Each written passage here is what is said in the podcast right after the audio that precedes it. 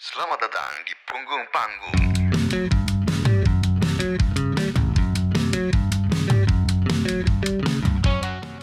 Teman-teman, thank you uh, yang sudah support uh, bisa dari Karya Karsa, bisa dari Saweria, semuanya bisa dibaca di keterangan yang tersebar di live stream ini. Iga sudah siap? Sudah. Let's go, Adi sikat. siap, Jidan siap. Nah, em, kali ini lagu yang berikutnya adalah ini gue share screen lagi ya berarti ya. Yoi. Ini lagu pikiran dan perjalanan yang Hmm. versi aransemen gua. Jadi ab- jadi cerita sedikit backgroundnya adalah kita bikin rilisan satu album eh, judulnya Pikiran dan Perjalanan. Itu sebenarnya kalau konsep visualnya bercanda gitu. Cuman eh, albumnya sendiri sangat serius karena ini adalah lagu Pikiran dan Perjalanan yang diaransemen sesuai dengan eh, tiap-tiap personel bara suara. Jadi ada satu lagu dengan enam aransemen yang berbeda dalam satu album. Dan aransemennya beda-beda. Ada yang etnik, ada yang tiba-tiba uh, EDM, ada yang jadi retro, apa, ada yang jadi uh, instrumental. Dan ini gua versi gua gue bikin jadi rocky rocky gitu. Dan kita dengar aja langsung ya. Dan ini uh, ini versi versi demonya, jadi beda banget hasilnya sama yang uh, versi rekaman yang udah jadinya. Hmm. Sikat. pikiranku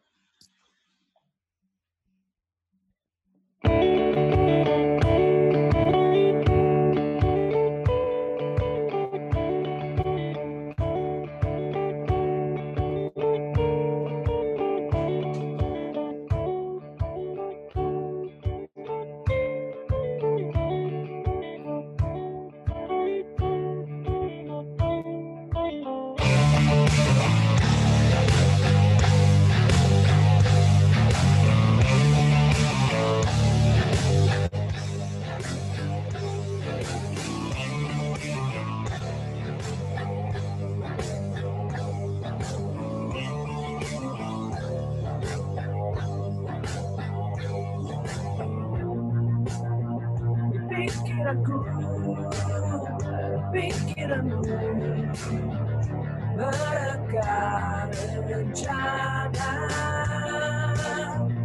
masa depan tak berharapan apa kepastian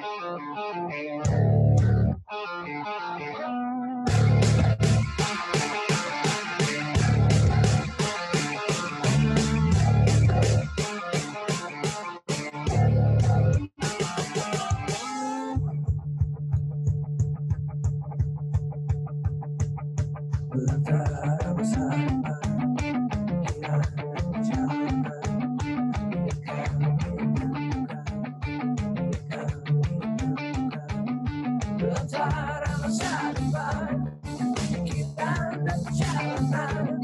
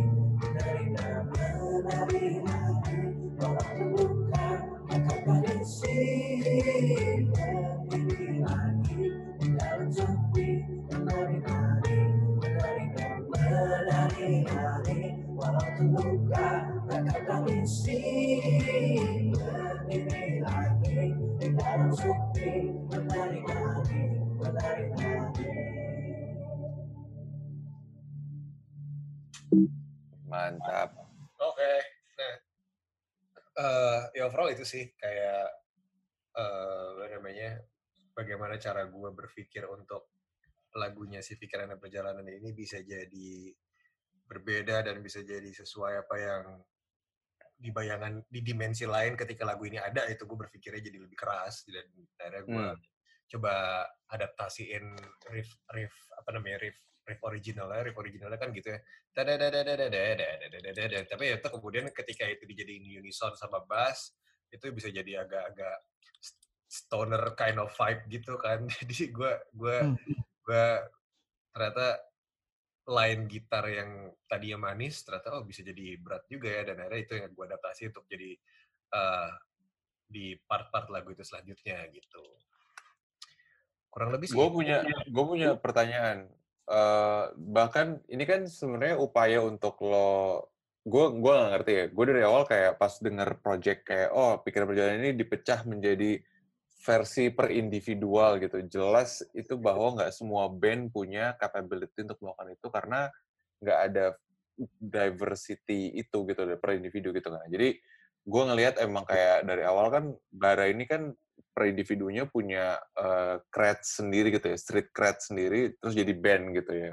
Ada case study case study kayak oh ini uh, super band misalnya ada uh, Atoms of Peace gitu kayak uh, Tom York dan kawan-kawan, terus ada Audio Slave uh, X band A dan B jadi bikin apa gitu. Jadi uh, upaya untuk memberikan tugas per individu untuk nge, nge-remix pikiran perjalanan ini dari mana sih kak idenya sebenarnya? ide sih selalu selalu berawal dari bercanda sih kalau Bara tuh gitu ya bikin aja begini begini begini ntar lama-lama jadi jadi ngerepotin diri sendiri ujung-ujungnya gitu. Stres sendiri udah gitu ngabisin uang kas juga gara-gara produksi lumayan gitu kan. Kayak gitu jadi kayak tapi ujung-ujungnya ternyata gue juga surprise sama hasil anak-anak juga bagus-bagus banget gitu. Dan ya itu sih kayak idenya sih awalnya bercanda-bercanda aja sih gue terus tiba-tiba Hmm. kejadian aja anjing repotin cuman pada seneng juga sih ngerjainnya seru gitu dan di lagu Hmm. ini gue gue nggak bernyanyi kenapa gue nggak bernyanyi karena biar nggak gue lagi gue lagi juga yang nyanyi kan ini gue ngajak satu penyanyi namanya Aldrian Rishad jadi kenapa gue ngajak dia karena vokalnya tuh kayak gue dengernya tuh kayak dari awal gue ketemu dia ini vokalnya kayak Eric Martin gini Mr. Big Anjing Eric Hmm, Martin. ya sih Iya, iya. eh mana sih vokal tuh? Melengking-melengking 90-an gitu ya. iya jadi kocak gue kayak kayak gue ini ini, ini.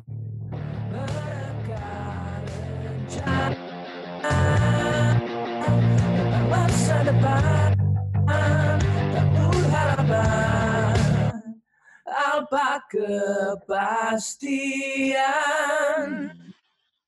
Dari dalam gelap marahmu asik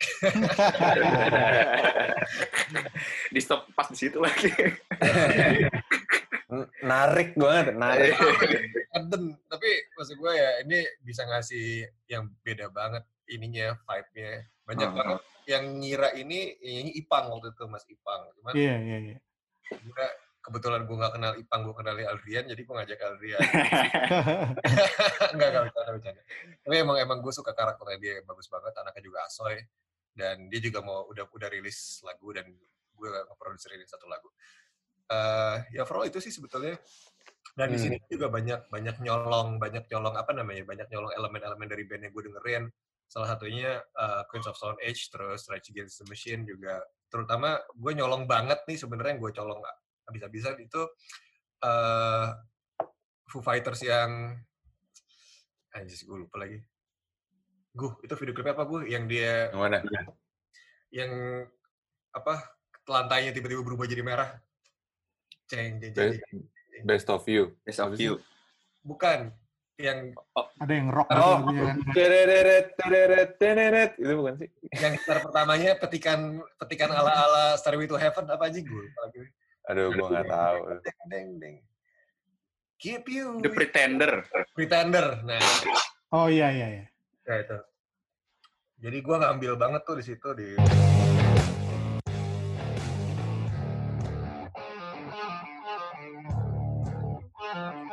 Oh. terutama di sini nih.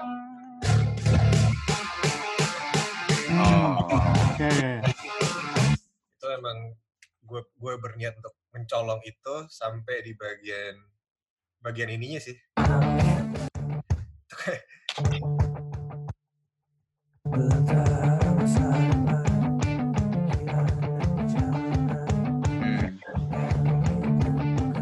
Bisik-bisik manja gitu ya.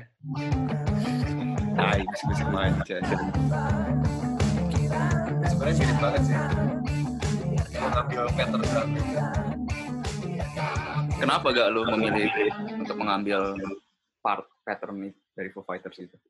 karena emang ketika gue dari dulu gue pertama kali denger lagu itu kayak anjir nih dia bagus banget nih nyari nyari apa nyari celah dia bikin aransemen kayak gini terus gue berpikir gimana caranya ya gue adaptasi lagu gue adaptasi apa yang mereka bikin ke lagu yang gue bikin. Sampai saat sebelum gue bikin si pikiran perjalanan ini nggak pernah kejadian karena nggak bisa nggak bisa nggak bisa mulu. Terus pas di sini anjir gue pakai aja lah. Tau juga buat santai santai gitu proyeknya juga. Tapi works gitu. Ya overall itu sih. Sama nambahin-nambahin gue nambah-nambahin beberapa riff kayak riff yang ini gitu.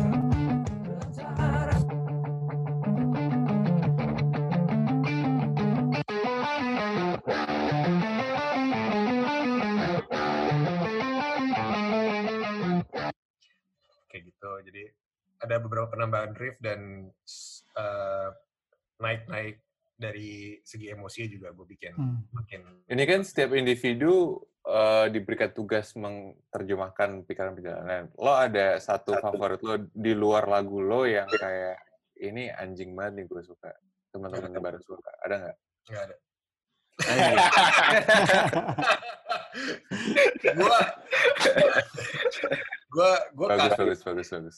gue kaget banget sama versinya Icil sih versinya Icil Eh, Hmm. jadi sangat mistis gitu jadi jadi dreamy dia.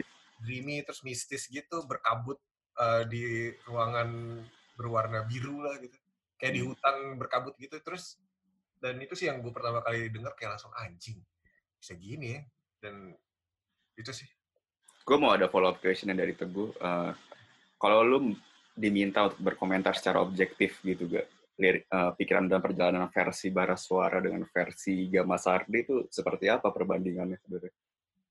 perbandingannya kalau yang kalau yang versi aslinya kan emang yaitu groovy pop alternatif song gitu dan ketika sebenarnya apa yang gue dengerin musik kan basically rock ya maksudnya gue dengerin musik yang emang jauh lebih kencang dari apa yang gue bikin di Baras Suara gitu. Dan ketika gue bisa mengaplikasikan itu atas nama Baras in some way itu kan atas nama Baras Suara juga gitu. Dan eh, surprise juga sih buat gue ternyata banyak yang banyak yang bisa nikmatin dan banyak yang suka juga dan ya gue punya apa ya punya punya kesenangan kayak punya fetish pribadi gitu ketika ketika ngearansemen lagu yang udah jadi gitu makanya kemarin gue dapet yang sama KPR gue seneng Hmm. banget dan ketika mengaransemen lagu sendiri juga jadi kayak wah anjing seru sendiri Hmm. Mantap, oke. mantap. Eh, Mas, Mas Riki Riki. ada ada komentar apa Mas dari lagu Gua- ini Mas? Ini sih apa? eh gue udah banyak mendengarkan lagu-lagu bara suara dan lagunya Iga ya, terutama hasil hasil tangan dinginnya si Iga lah gitu. tangan dingin. Asik. Dan yang gue seneng, yang gue seneng tuh adalah gini di apa pun proyeknya gitu ya, gue kayak 10 detik pertama tuh gue langsung tahu nih Iga nih yang bikin nih. Hmm. Itu tau gak? Hmm. Itu itu menurut gue apa eh, jarang, menurut gue jarang eh, musisi musisi Indonesia yang yang yang yang sa- udah sampai ke situ gitu. Bahkan sampai musik iklan pun gue gue punya firasat kuat banget. Iga nih pasti. Ini pasti Iga nih. Gue tahu banget tau kayak ininya gitu. Nah itu itu apa ya? Itu gift sih menurut gue ya. Maksudnya gue seneng aja dengernya gitu. Jadinya gila nih anak dia ngobrak ngabrik segala hal gitu. Sampai dunia industri bisnis corporate pun dibikin ada signature ya. dia gitu. Ah, gitu. Ah, Nah itu keren sih, keren sih. Dan di lagu ini apalagi gitu ya, gue langsung tahu deh bagaimana cara Iga naikin emosinya tuh dia banget nih pasti begini gitu. Nah, Apa ada ada bukan pasti begini ya, tapi kayak ada benang merahnya yang somehow di kuping gue langsung tahu gitu. Terus apa? Hmm. eh, eh, bagaimana cara dia riffingnya berapa satu bar tuh panjangnya biasanya suka gini nih Iga tuh tuh kayak kayak gue udah mulai tahu gitu gak beneran beneran Kayak, "Ini dia banget nih dia banget nih kayak gini nih. Aduh. Ah, Mantap. Oke, gue gue mau uh, highlight lagi nih beberapa teman-teman yang me- mendonasikan. Ada hamba Allah 10.000 ribu katanya gas terus, mantap. asik. Terus Asik. ada seriga, serigala berbulu katanya corona sucks 10.000 ribu perak. Yoi. oh ini ada menarik. Paman Ua, semoga cepat bersua lagi di gig. Salam dari Sulawesi Utara, 10.000 ribu perak. Sulawesi Wih. Utara. Mantap, 35.000 ribu dari Dwarf juga. Gue mau masuk ke pertanyaan nih. Ada ini pertanyaan agak teknis cuma menarik dari Yudhistira, gitaris Vake yang kemarin kita bahas, Mas Riki. Oh, Ternyata dia tadi nanya. Pertanyaan, kalian kalau rekaman gitar berapa channel? Lebih suka main sesedikit mungkin atau suka yang rame? Tuh, pertanyaannya. Ke Iga dulu, mungkin. Iga, Iga. Eh, Dis, gue termasuk yang suka banyak banget track sih, karena eh, tapi biasanya kalau gue itu overdub overdub line misalkan ada satu line line single note itu biasanya gue overdub lumayan sampai tiga track untuk satu part gitu. Dan ketika lagunya partnya lumayan banyak jadi overdubnya juga berkali-kali lipat gitu. Cuman itu baru banget baru banget akhir-akhir ini gue menemukan keseksian ketika lo tidak mengoverdub atau Hmm. tidak ngebelin ketika ketika emang gitarnya terdengar kurus gitarnya terdengar sendirian gitu gue gua baru baru baru baru kali baru baru terakhir ini baru ngerasa oh iya kayaknya nggak semuanya mesti tebel-tebel nggak semuanya mesti full dan kalau dari gue itu sih udah mungkin dari awal tahun udah ngerasa kayak oh kayaknya gitar-gitar yang kering-kering sendirian gitu bisa ngasih efek yang beda juga dibanding semuanya tebel-tebel gitu kalau gue itu sih Halo Mas Rek. Kalau gua gue bermetamorfosa sih dulu banyak banget gitu kayak kayak dulu tuh gue ngerasa kalau gitar eh, mau mau tebel berarti lu harus berkali-kali harus harus banyak track. Bisa sampai bisa sampai berapa ya mungkin 6 6 gitu kiri kanan gitu 6, 6 track 6 track 12 track lu bayangin nggak untuk untuk itu di zaman dulu di zaman dulu kayak gitu. Tapi ternyata lu menyadari lu nyusahin diri sendiri dan lu nyusahin orang lain dengan melakukan itu. Karena iya iya. Karena untuk untuk diri sendiri gitu ya. Kalau lu tracknya ada banyak banget kayak gitu berarti kan lu harus overdub overdub. Untuk lagu metal yang harus tight mainnya itu lu harus bener-bener bener-bener apa ya? Bener-bener on point sampai ke titik nggak nggak boleh ada sedikit perbedaan karena sedikit beda dikit nggak tight sedikit. Langsung terdengar chorus gitu kayak chorusi gitu. Nah itu itu kan nyusahin diri sendiri ya gitu ya jadinya. Nah Hmm. jadinya makin lama perkembangan teknologi juga makin bagus. Ada barang-barang yang bisa gue beli yang kayak misalnya ya sekarang gue pakai camper gitu sekarang itu dan itu udah udah memadai banget gitu untuk nggak perlu banyak-banyak tuh track basic rhythmnya sekarang. Gue sekarang kayak cuman dua sama dua udah cukup. Eh, kiri dua kanan dua gitu misalnya. Udah udah udah cukup. Walaupun untuk beberapa orang tuh masih banyak gitu tapi kalau untuk buat buat seringnya kayaknya enggak deh. Ini udah paling pas segitu dan gue juga mainnya juga jadinya lebih fluid jadi lebih gue lebih bisa ngerasain eh, apa eh, riffing gue gitu kalau misalnya tracknya nggak nggak terlalu banyak karena kalau misalnya tracknya terlalu banyak lu jadi nggak ada nyawanya sih menurut gue ya ininya ya Hmm. cara lo picking gitu jadi nggak terdengar detail-detailnya gitu kalau sekarang tuh Hmm. lebih sedikit makin sedikit makin makin mudah di di handle gitu. Apalagi untuk yang mixing, dia akan berterima kasih banget. Thanks ya, Nah, itu- gitu. Itu gue Sebuah kedewasaan ya. gue ada satu trivia tentang si albumnya Smashing Pumpkins yang saya Miss Dreams gitu. Hmm, Itu kan salah satu album yang kayak emang sound wise itu monumental lah di era itu sampai era sekarang gitu. Bahkan banyak banget gear-gear gitar yang dibuat emang untuk mengcopy sound dari Siamese Dreams itu. Hmm. Ya Billy, Mas Billy CS lah. Dan Bang Billy ini. Bang Billy. Billy CS. so kenal banget lo Billy CS. Billy, si Billy. ngap ilik.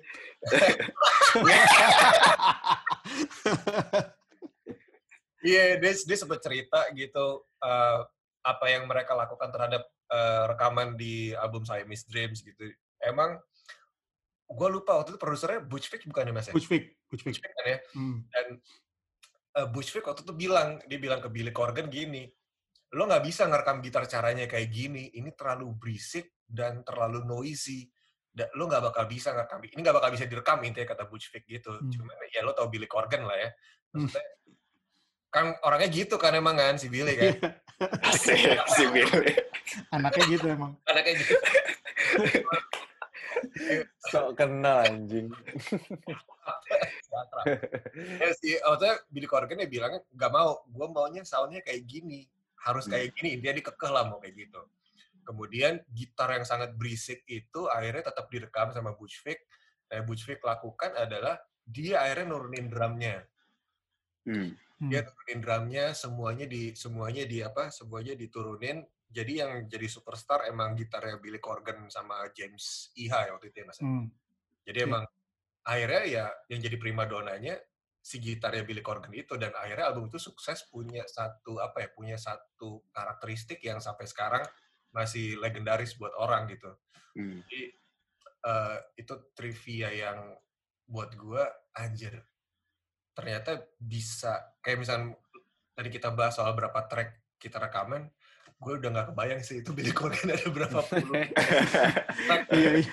berapa banyak mereka berdebat sama Bushwick Iya, iya, iya.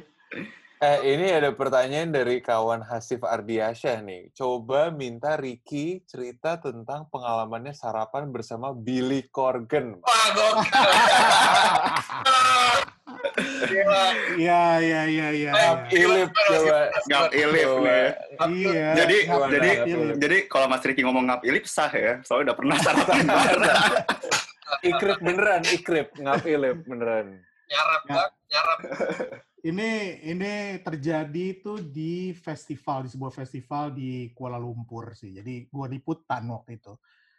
Liputan tapi pengen nonton Smashing Pumpkins. Jadi gue bayar sendiri kalau gue nggak salah inget. ya. Jadi karena kekecewaan di Java Rocking Land yang Smashing Pumpkins menurut gue nggak Hmm. memuaskan, akhirnya gue ke KL. Terus habis itu eh, apa namanya kita mencoba untuk meminta wawancara dengan Billy Corgan gitu dari Smashing Pumpkins. Dan gue nginep kebetulan gue sama Hasif nginep di hotel yang sama dengan Smashing Pumpkins. Billy Billy Nah, terus Billy CS gitu ya. Ternyata eh, nggak bisa, katanya dikasih tahu kalau nggak bisa diwawancara, si Billy Corgan-nya nggak mau diwawancara, kayak gitu. Keren. Ya udahlah, kecewa lah kita gitu kan.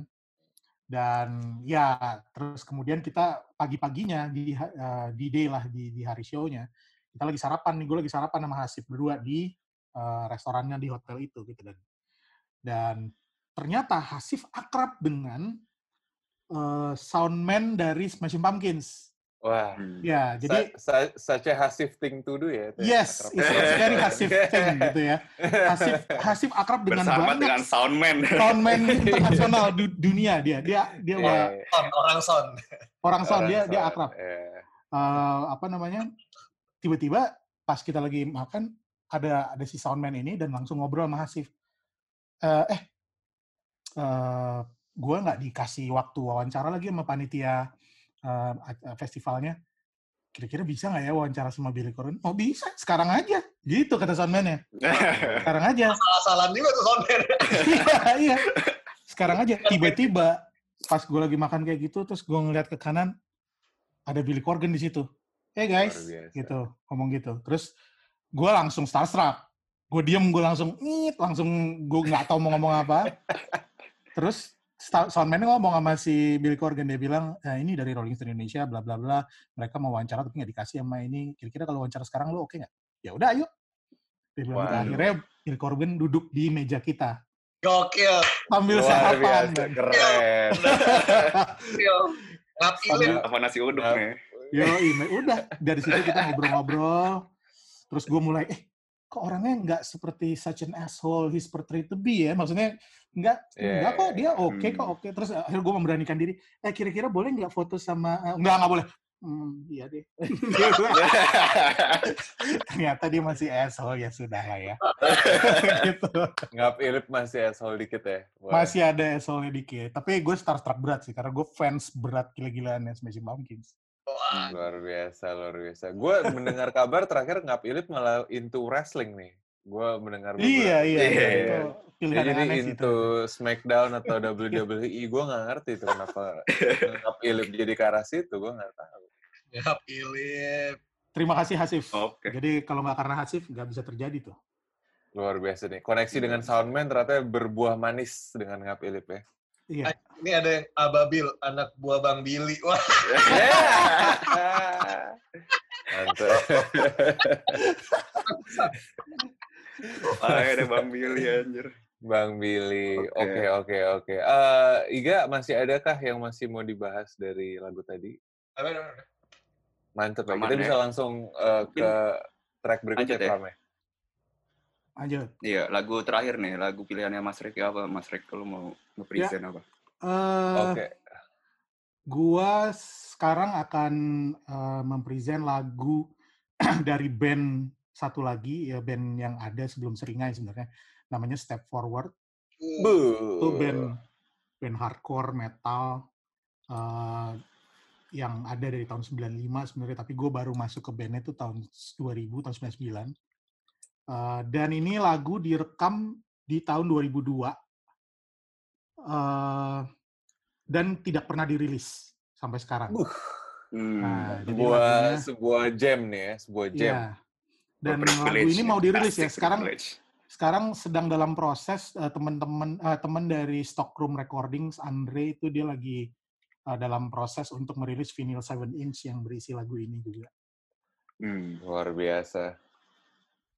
Jadi Untuk yang sekalian belum pernah dengar session ya. untuk yang belum pernah dengar eh, Step Forward eh, ini adalah sebuah band metal vokalisnya temen gue bernama Jill Van Dist perempuan Eh, Gila. apa namanya Bentar, bentar, sorry, sorry. Jill yang pernah nonton Agnostic Front di CBGB. betul betul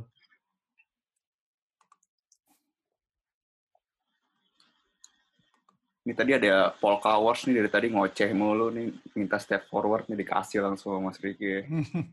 Ini siapa sih itu? Paul Paul Cowers nih. Nggak tahu nih. Jerings kayak Jerings. Oke, menariknya mungkin apa ya? eh, lagu ini sebenarnya mu- eh, dimulai dari riff akustik yang sangat mellow, yang sangat mellow.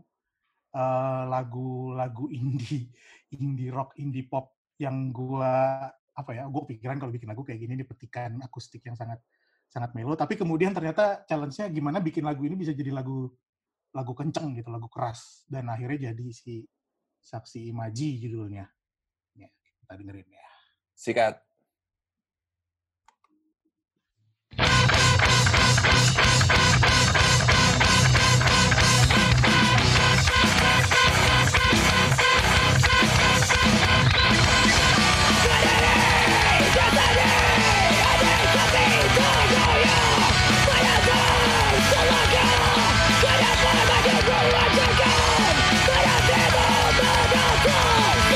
Fire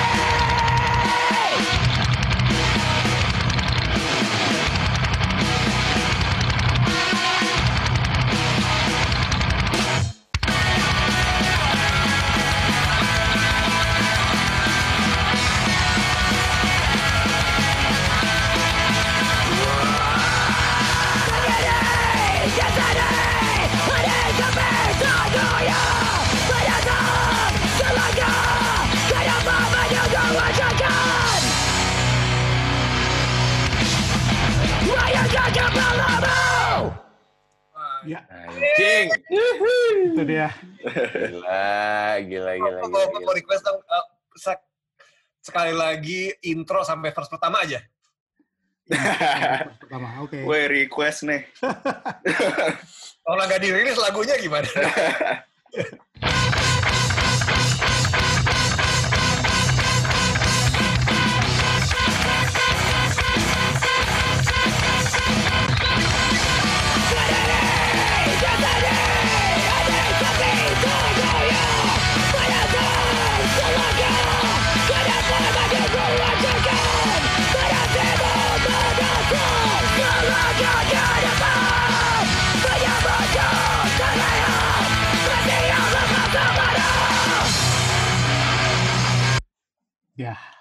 gila. ini. Gila, keren ini banget. lagu dibuat gue tulis tahun 2001 direkam di tahun 2003 makanya rekamannya busuk karena ini direkam di studio Doors di tahun ya. 2003 di tahun 2003 dan tidak pernah dirilis sampai sekarang Rilis tapi sering dibawain lagunya sebenarnya kalau di manggung-manggung di awal-awal 2000-an ya Hmm. Sekarang nggak pernah dibawain tapi belakangan. Eh, dibawain kalau kalau Step Forward manggung suka suka kita bawain lah gitu Oh. Mas tadi kan lo bilang lo Hmm. lo lo join 95. Eh, sorry, bandnya 95 lo join tahun? 99 Nah, gue punya pertanyaan. Sin HC 99. Itu gimana sih Sin HC 99? Coba ceritain ke kita.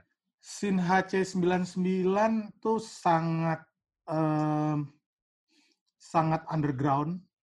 Em, dalam artian eh, ada band-band merilis karya gitu ya, tapi nggak tidak seintens sekarang di tahun 90-an. Terus kemudian eh, karena scene-nya juga masih baru ya, scene, scene, scene hardcore Indonesia, oke lah band-band ada band-band yang old school banget kayak Antiseptik dari tahun 90 udah ada, tapi tapi tapi di tahun 97 98 gitu-gitu tuh band yang recording itu sedikit men. Dan band Hmm. yang manggung itu banyak tapi mungkin belum seperti sekarang dari value produksinya gitu ketika manggung. Jadi ya masih belajar lah gitu masih masih belajar. Jadi nonton hardcore tuh lebih ke spirit gitu. Hmm. apa ya eh, spiritnya rebelliousnya terus anjing ini nggak ada yang seperti ini ya trailblazer lah gitu mereka emang ngedobrak emang belum pernah ada yang seperti itu di sini gitu. nah jadi Gila. eh, dan waktu itu si Step Forward dengan vokalis perempuan lebih sedikit lagi nggak ada jarang banget gitu ya gitu dan ya ada ininya lah ada intrik-intriknya Drama-drama Ah, ya. drama-drama tapi ya Coba coba kita ya. di-share dong sama kita dramanya apa? Sinetron nih. Iya.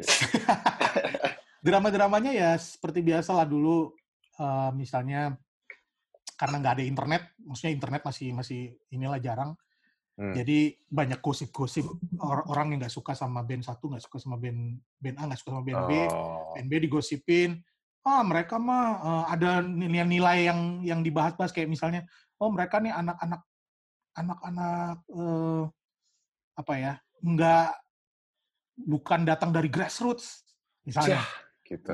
Nah, itu itu menjadi topik gitu loh di zaman dulu. Tapi tapi nggak sampai gimana-gimana banget sih ya. Itu hanya bumbu-bumbu lah gitu. Nah, kalau balik lagi ke si lagu ini Hmm. eh, lagu ini tuh dibikinnya tuh dari riff akustik. Nih gue kebetulan ternyata gue nemu filenya Ini sebuah Filenya- harta karun ya. Harta karun. Riff akustik yang nggak kayak di awal gue mikir kayak nggak mungkin dijadiin lagu keras. Tapi ternyata bisa juga.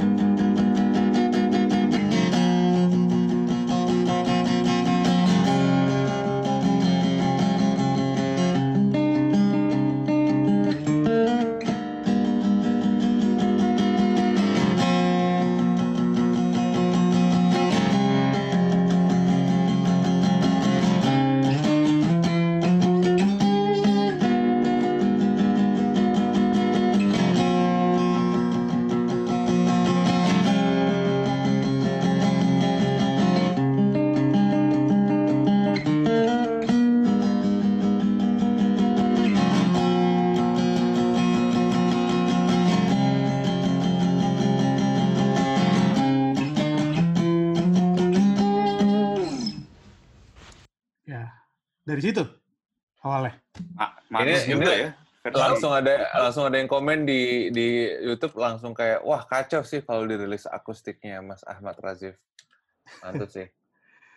Jadi Ca- Cantik sekali. ya dari dari situ eh mikirnya sayang kalau lagu ini nggak diapa-apain tapi band gue cuman adanya band keras Hmm. gimana ya kalau kita korp gitu gitu apakah Gak ada bisa- pilihan gitu ya. iya nggak ada pilihan gitu jadi ya kita coba ternyata ternyata bisa dimasukin di tengah gitu ada Hmm. part turunnya terus ada kayak ada melonya lah sedikit dan Hmm. melodius ada ada melodiusnya gitu seperti Hmm, itu Itu intronya gila banget sih, Mas. intronya Anjing. iya iya itu Suara anjing gila sih. Fuck. Itu itu itu gue emang suka dengan yang kayak dissonant gitu loh yang chord chord yang dissonant gimana caranya kalau eh, gimana kalau misalnya temponya 4 per 4 terus eh, chord itu jatuhnya masih di masih di beat eh, down beatnya gitu set, set, set. terus habis itu bar berikutnya disinkopin gitu di di ini nah itu kayaknya eh lucu juga ya boleh deh dan gila. enak pas maininnya di panggung tuh ngeband itu kayak apa ya kayak ngerasa eh, empat empatnya tuh kayak ngerasa anjing kayak kompaknya kita gitu ada gitunya gitu Itu soalnya Mas, Apa? gimana gak? Sorry sorry sorry lanjut. itu itu itu sering gue temuin juga di kayak di lagu-lagunya Rage Against the Machine gitu loh mas. Ngomong Hmm, sering, sering banget kayak tweet tweet tweet tapi sementara di belakangnya teman-temannya groovy banget gitu dan dia cuma stay di satu pattern gitu-gitu doang repetisi cuman itu itu yang bisa bikin uh, penonton tuh naik turun gitu jadi pas tadi gue dengar terus begitu vokalnya Jill masuk itu kayak muntahin racun gitu kayak iya. gitu Gila. Ya Ini oke. uh, dari admin uh, dari admin kita nih Dimas STC. Dulu pernah dibawain live nggak sih? Gue pernah nonton lagu ini. Seingat gue di zaman-zaman Friday I'm in Hell dan di Vicky Sianiper dan Thursday Riot di Park. Bener nggak Mas Regi? betul betul betul ini pernah dibawain di dua tempat itu dan di beberapa tempat lainnya sih ya sebenarnya Eh, kemarin di Synchronize Fest juga si Step Forward mainin yang di Synchronize Fest 2019 kita bawain juga Ya. cuman emang tidak pernah dirilis itu sayangnya sih Hmm. Kenapa tuh mas? Kenapa nggak pernah dirilis? Iya.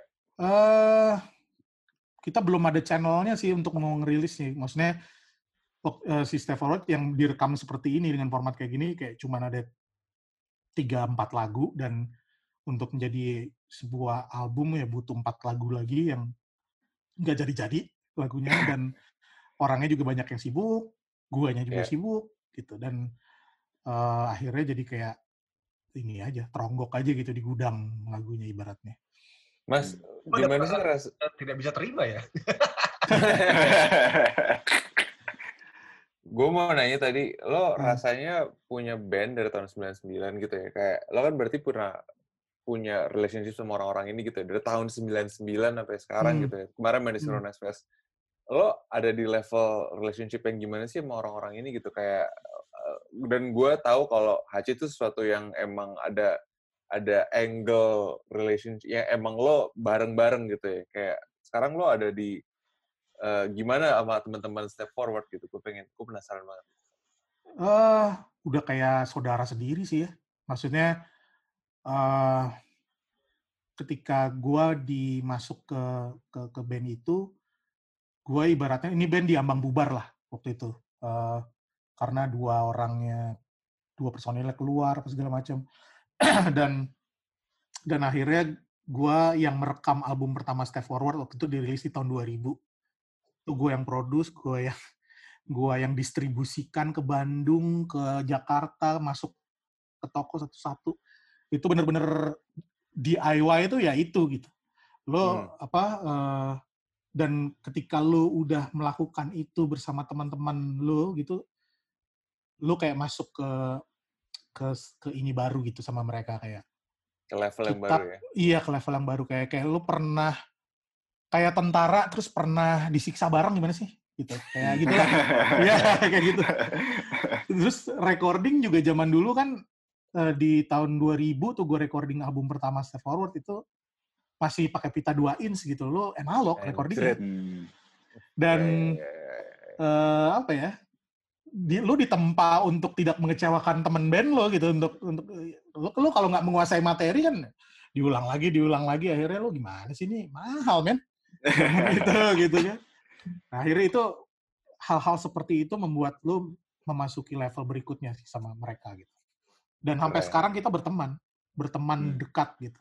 Berteman dekat Ini ada komen dari Yoga Presida Mukti. Vibe-nya Traskill Records awal 2000-an banget Jos Gandos Saksi Imaji. Mantap. Yo, Iya. Mungkin masih Eh, boleh di ada yang mau di, masih di present nggak? Kalau nggak kita balik ke ah, udah sih, screen lagi. Baik. Sebenarnya gue mau membacakan pertanyaan yang tadi di atas ini lumayan bagus Sikat Pram. dari dari bagus M Abduh.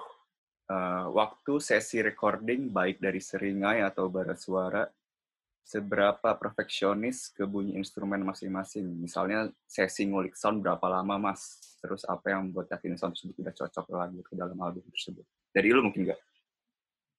Kalau gua malah bukan tipe orang yang perfeksionis. Yang perfeksionis itu Gerald sama TJ. Hmm. Itu mereka detail detail works-nya gila sih menurut gua. Apalagi Gerald ya. Maksudnya dia bisa ngulang bass sampai berapa kali gitu. Kalau gua tipikal sebenarnya ada akhirnya pada akhirnya ada role-nya juga sih di bara ya. Maksudnya ya gua karena gua gua gue tahu tim gue punya kapabilitas apa gitu maksudnya ya Gerald dengan dengan detail works-nya dengan TJ terus Marco bisa nge-translate apa pun beat yang gue pengen dan Putih Icil juga bisa ngasih harmonisasi vokal yang bagus banget dan pada akhirnya gue merasa gue tidak perlu menjadi orang yang perfeksionis karena gue udah punya teman-teman gue yang maksudnya bukan bukan punya ya cuman kayak kita work as a team udah ada role sendiri. Yang yang menjadi yang menjadi poin gue adalah gimana caranya gue na gue nangkep warna lagunya nih secara garis besar kayak gimana. Itu sih secara sonic ya jadi kayak mungkin gue punya bayangan gue pengen soundnya kayak The Strokes nih gitu. Misalkan atau gue pengen soundnya kayak Arcade Fire gitu misalkan. Dan itu gue kejar caranya gimana pakai metode apa segala macem pokoknya gini aja gue maunya begini. Sampai kemudian ketika gue udah nemu gue udah nemu gue udah nemu apa warna warna warna utamanya warna warna itu itu kan pasti jadinya berantakan kan? Maksudnya dengan metode yang gue pakai itu jadinya berantakan tapi gue nemu caranya gitu.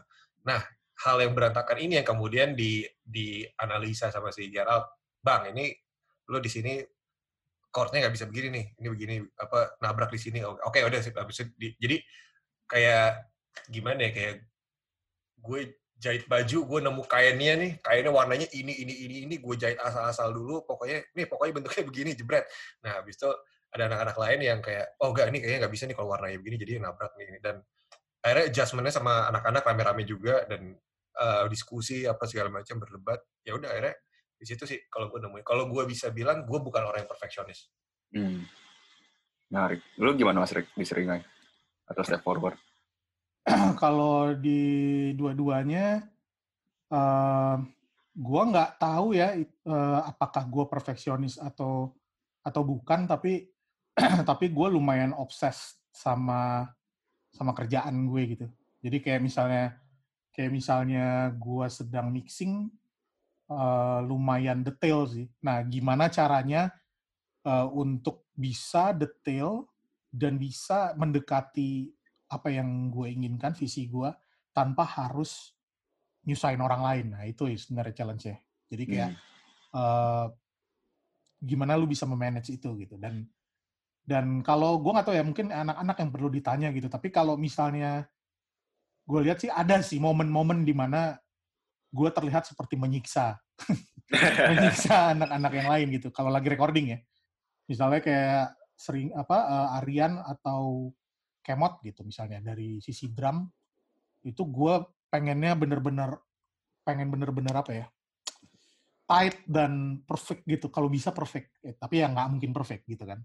Tapi nggak apa-apa at least dari si Kemot tuh udah bisa mengeluarkan 100% kapabilitasnya dia dan potensinya dia gitu. Itu yang selalu gue kejar gitu untuk ketika gue memproduce eh, band sendiri eh misalnya gitu. Hmm. dan sejauh ini selalu bisa gitu mereka selalu bisa dan mereka selalu, mereka juga paham kalau eh, di balik di balik gue yang minta ini minta itu itu adalah eh, mereka percaya kalau gue tuh emang lagi pengen ngeluarin potensi mereka gitu. Hmm. Jadi jadi untung chemistry-nya ada di situ berjalan. Jadi nggak ribut lah, nggak yang berdebat yang kontraproduktif gitu. Gitu. Tapi kalau dibilang perfeksionis ya ya mungkin ya. Mungkin. Hmm. Karena ya seta- eh, bikin album juga lima tahun sekali, sayang kalau nggak perfeksionis. Bagus, Oke. bagus, bagus. Eh, gue mau follow pertanyaan buat Mas Ricky. Kayak lu tadi udah bilang kayak, oh bikin album lima tahun sekali. Berarti kan sebenarnya album lo tuh umurnya lumayan panjang untuk bikin lo punya panggung terus gitu ya. Satu album Hmm, hmm. relevan. Itu lo, dan ada, ada beberapa band yang kayak gitu. Kayak satu album dia umurnya lumayan pendek gitu. Jadi, apa, ke- kenapa album lo sustainable banget sih mas? Eh, tetap. Jadi, album lo tuh masih bisa mengenerate demand lo untuk manggung gitu. Kenapa Ya. menurut lo kayak gitu? itu pertanyaan yang selalu kita tanyakan pada diri kita sendiri itu dari dulu gitu ya. Dan itu juga merupakan salah satu kenapa kita jadinya agak sedikit lebih santai dalam Ya. membuat album.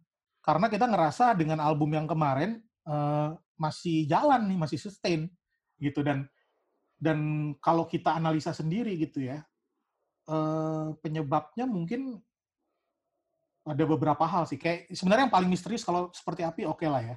Yang paling misterius itu adalah Taring yang tahun 2012 tuh album gue yang di Iya. 2012 Iya. itu gue itu selama lima tahun tuh seringnya cukup sering banget manggung Hmm. berdasarkan album itu aja tanpa ada video klip satupun dari album itu.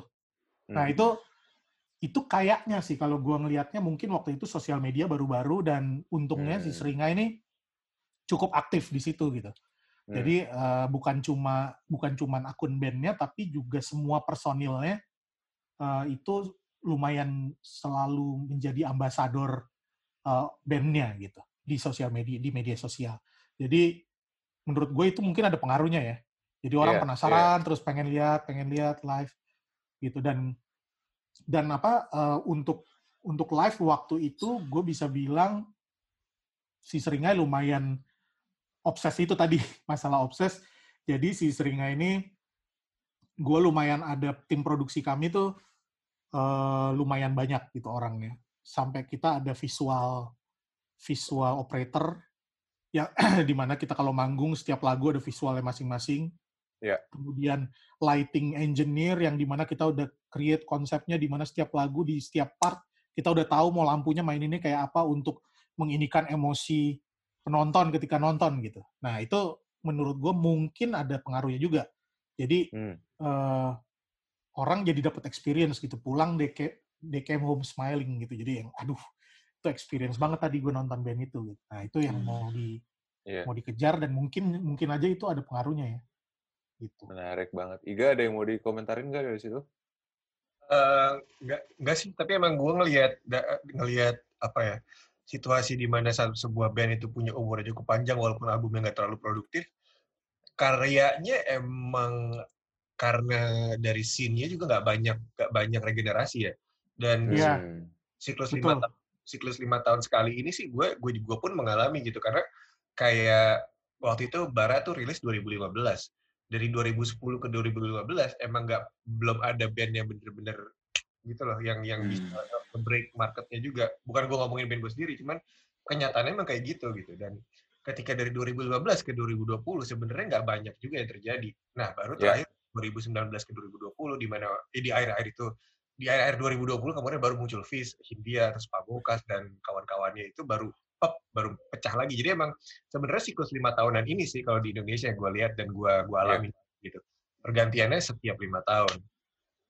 Dan mungkin juga masalah yang lebih quote unquote sistemik itu karena kita masih rely revenue stream dari manggung gitu ya. Karena jadinya sangat amat bergantung sama performance gitu. Jadi padahal sebenarnya kalau lo berpikir secara komprehensif ada beberapa revenue stream lain selain manggung yang harus bisa lo utilize. Cuman mungkin ternyata secara Iya. realita di Indonesia kita nggak bisa memaksimalkan itu gitu. Jadi uh, Hmm. realistically band di Indonesia harus perform in order to get revenue gitu kan. Padahal di tempat-tempat lain di mana uh, ekosistem mereka lebih jadi, mereka bisa mungkin ada quote unquote lagi passive income gitu. Jadi ini mungkin masalah yang bisa kita obrolin lagi di diskusi lain. Cie, gitu. Kalau gue juga ngerasain, kalau gue ngerasa gini sih, eh, satu budaya tour itu nggak terlalu jadi satu budaya keharusan kalau di sini jadi sebuah band. Hmm.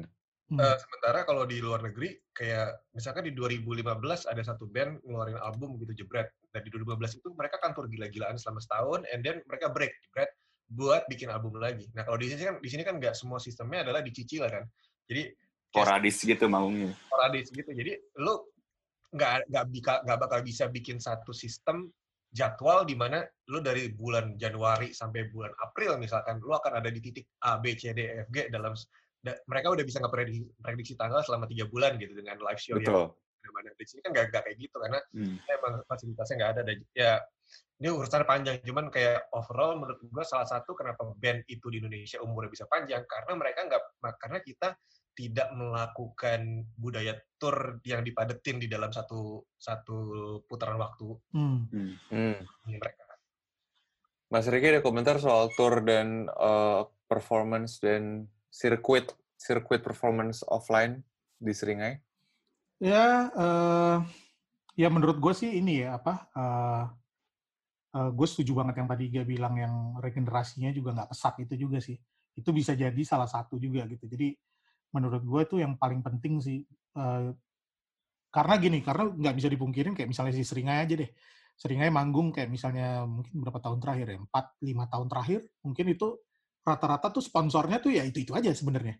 Sponsor sponsor sponsor sponsornya itu-itu aja, dia manggil Seringai lagi karena apa? Karena ya mungkin mereka berdasarkan statistik aja gitu. Oh, statistik kalau band ini manggung eh, komunitinya eh, apa namanya eh, established di kota ini jadinya mereka aja lah udahlah main aman gitu kan karena Hmm. ini mungkin ya mungkin seperti itu gitu Eh, itu membawa keuntungan buat Seringai tapi di, di satu sisi gitu. Tapi di sisi lain kadang-kadang gue juga suka berpikir eh, kenapa nggak ada band lain juga gitu ya yang diajak juga gitu misalnya.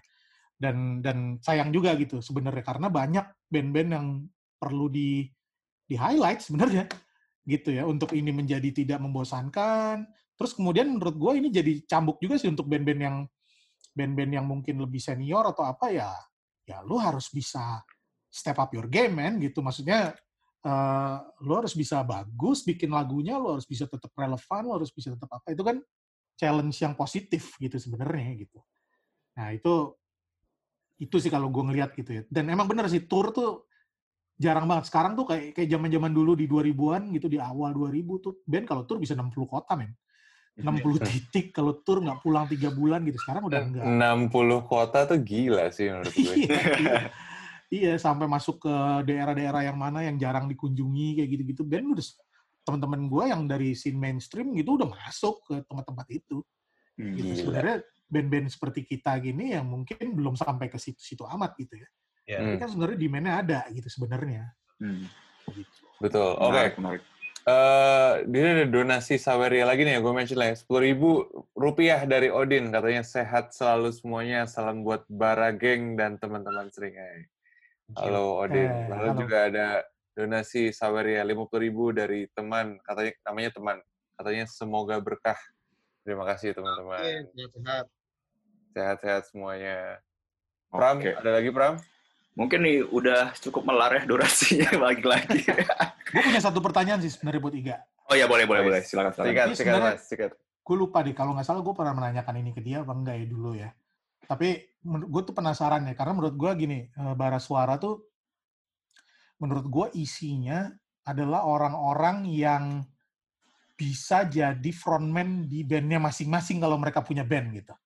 Jadi kayak kayak si siapa Marco tuh sangat frontman gitu, dia sangat apa dominan sebenarnya kalau dia dia produser apa segala macam. Kemudian Gerald dan lain-lain dan menurut gue gimana caranya lu bisa punya satu band yang isinya orang-orang yang ibaratnya eh, punya punya kecenderungan untuk jadi leader gitu tapi bisa berjalan gitu bandnya dengan baik dan eh, dan percaya dengan visi lo gitu Iya.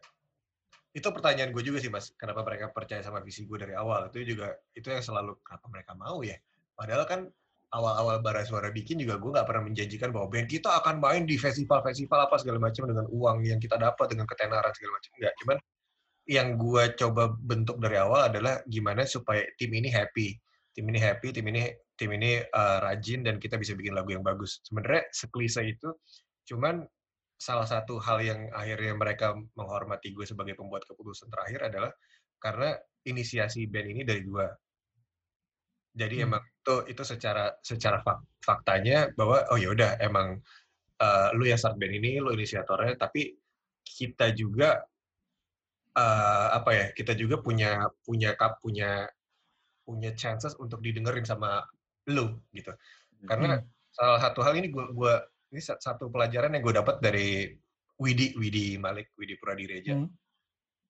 Gue nanya, Wid gimana sih waktu awal-awal bikin? Lu gimana bi- bikin Malik? Dia cuma ngasih gue saran yang sampai sekarang masih gue pakai adalah lo harus bikin teman-teman lo ngerasa didengerin. Hmm. dan dan gue berpegang sama itu sampai hari ini gitu dan itu menjadi satu satu apa ya satu prinsip yang sangat manjur gitu karena menurut gue banyak band yang yang yang mengalami perpecahan ketika lo udah mulai ngerasa gak didengerin sama bandmates lo atau ngerasa gak didengerin sama si leader yang ada di bandnya gitu Sebe- kalau Hmm. salah satu contoh salah satu contohnya juga eh, kayak di bara untuk proses kreatifnya gitu semua ide itu harus harus dicoba dulu sebelum dibilang enggak atau dibilang iya. Jadi Hmm. kadang-kadang kan kayak misalkan gue bikin lagu, gue punya ide begini nih, terus kemudian masuk ide dari teman-teman yang lain gitu. Kadang-kadang kan lu untuk ngasih ide ke forum discussion itu kan butuh guts juga gitu. Hmm. Jadi kalau ada rasa ketidakpercayaan diri, eh coba dong diginin, eh tapi jelek gak sih? Eh, aneh gak sih? Aneh gak sih? Coba dulu aja gitu. Kalau ternyata aneh, ya kan kita tahu sama-sama aneh. Tapi kalau ternyata bagus, ternyata anehnya cuma buat lo doang kan, ternyata buat kita oke. Jadi salah satu prinsip itu yang akhirnya bergulir terus tahun ke tahun, dari 2015 sampai 2000, eh enggak, dari 2013 gitu, 2012 gitu, sampai sekarang 8 tahunan. Ya akhirnya kultur sih mas, menurut gue yang yang yang ngebikin sebuah band itu bisa respect sama orang-orang di dalam ya termasuk sama leadernya. Jadi dan gue juga tidak bilang ini karena kulturnya gue yang bikin, tapi emang karena secara personal, secara chemistry, mereka juga bukan asshole gitu loh mas. Maksud gue, Hmm. sekarang kayak kalau dilihat dari pencapaian mereka masing-masing, kayak Gerald menang AMI, terus si eh, apa namanya si Marco produsernya Raisa dan itu situ itu kalau lu mau jadi asshole itu adalah bekal yang sah banget untuk lu bisa, jadi asshole di band tuh itu gue menang AMI gue produser artis kelas kakap gitu atau gue menang album jazz terbaik misalkan kayak gitu. Cuman gue juga surprisingly mereka nggak sama sekali kayak gitu dan dan itu yang bikin semua yang ada di dalamnya bisa lancar karena ya basically eh, bukan asshole Iya, iya, iya, iya. Oke, mantap sekali. Jawaban ini ada yang berkomentar nih di YouTube. Kuncinya ada di Bang Kiki Ucup. Wih. Wah, Ucup Ucup ngapain sih Kun- Ucup jadi Ucup? Kuncen. Ini Oh. juga tadi ada Hazrel, salam semua dari penunggang badai Malaysia. Wis, dari Malaysia yang menonton nih penunggang badai. Mantap, mantap, mantap. Ah. Terus tadi gue juga dititipin ada tadi udah di atas eh, donasi Saweria seratus ribu rupiah dari Nanda Gumilang katanya panjang umur SFTC sukses selalu untuk Mas Iga TTATW dan Om Ricky Step Forward. Nah, Tuh emang teguh emang sengaja. Gue tahu. ini beneran. gue TTATW juga kan Iya. Oke. Kayaknya gue bacain komen Nanda Gumilang. Gimana, Bro? Iya. Sikat, Bro. gue sih sejujurnya udah cukup ya teman-teman. Eh, Iga, Mas Riki, terima kasih banyak atas waktunya dua hari ini di akhir pekan ini. Terima kasih banyak atas semua informasi ilmu yang telah dibagikan. Eh, ini ada titipan dari admin ya. Eh, besok SFTC akan ada live namanya Wadah Wacana. Mungkin teman-teman eh, bisa lihat ya Wadah Wacana episode sebelumnya. Jadi kalau mau beri usulan topik apa yang mau dibahas oleh teman-teman SFTC di Wadah Wacana besok. Lalu kemudian eh, mungkin si live test ini, eh sorry, live stream ini akan ada episode berikutnya. Kalau mau undang siapa, silakan eh, berkomentar di eh, akun sosial media SFTC atau Gurdi Club. Eh, apa lagi ya? Kalau mau donasi juga, Eh, terima yes. Eh, katanya ini tadi dari Mas Admin kalau mau drop komen untuk usulan narsum semuanya diundang untuk berkomentar siapa seharusnya yang ada di eh, sesi live stream dua minggu lagi. Hmm. Terus di gue kalau boleh nambahin Pram tadi wadah wacana tuh emang kayak sesi hari Senin kita nggak ada bintang tamu terkenal kayak Iga Ricky, cuman anak-anak STC doang. Biasanya admin kita Dimas ngecek-ngecek eh, teknologi untuk dites di main course kayak sekarang gini gitu kan, Hmm. kayak appetizer-nya. Jadi tapi kita bisa ngobrol gitu karena menurut gue ini butuh kita eh, gue ngerasa ini momentum yang tepat kita untuk sharing. Udah gitu juga ternyata eh, gue ngelihat banyak impact yang positif dari kita shout out terus eh, mention band-band baru di Indonesia. Jadi proses regenerasinya. Tadi kata Ricky juga mention soal turnover band baru itu jadi sebuah obstacle sendiri ya. Menurut gue juga Hmm. Eh, proses-proses kayak gini tuh jadi mungkin bisa mengakselerasi eh, penemuan band-band baru. Hopefully juga bisa jadi berbuah di atas panggung, mendapatkan exposure yang semestinya gitu. Kemarin kita di Taste Test Plus Plus ada band dari Madura, dari Semarang, dari Bogor, dari semua semua tempat di Indonesia juga ada di mention. Jadi em, kita terima kasih banget sama yang sudah mention, eh, terus juga sudah standby. Eh, kayak terakhir nih ada berapa nih? Sekarang ada 1146 orang lagi nonton. Jadi eh, thank you banget teman-teman. gue juga terakhir terima kasih banget buat Iga Mas Ardi, buat Mas Riki Siaan juga sudah eh, mau digangguin dua hari terakhir. dan sibuk-sibuknya di rumah ya. Sibuk banget. Sibuk banget.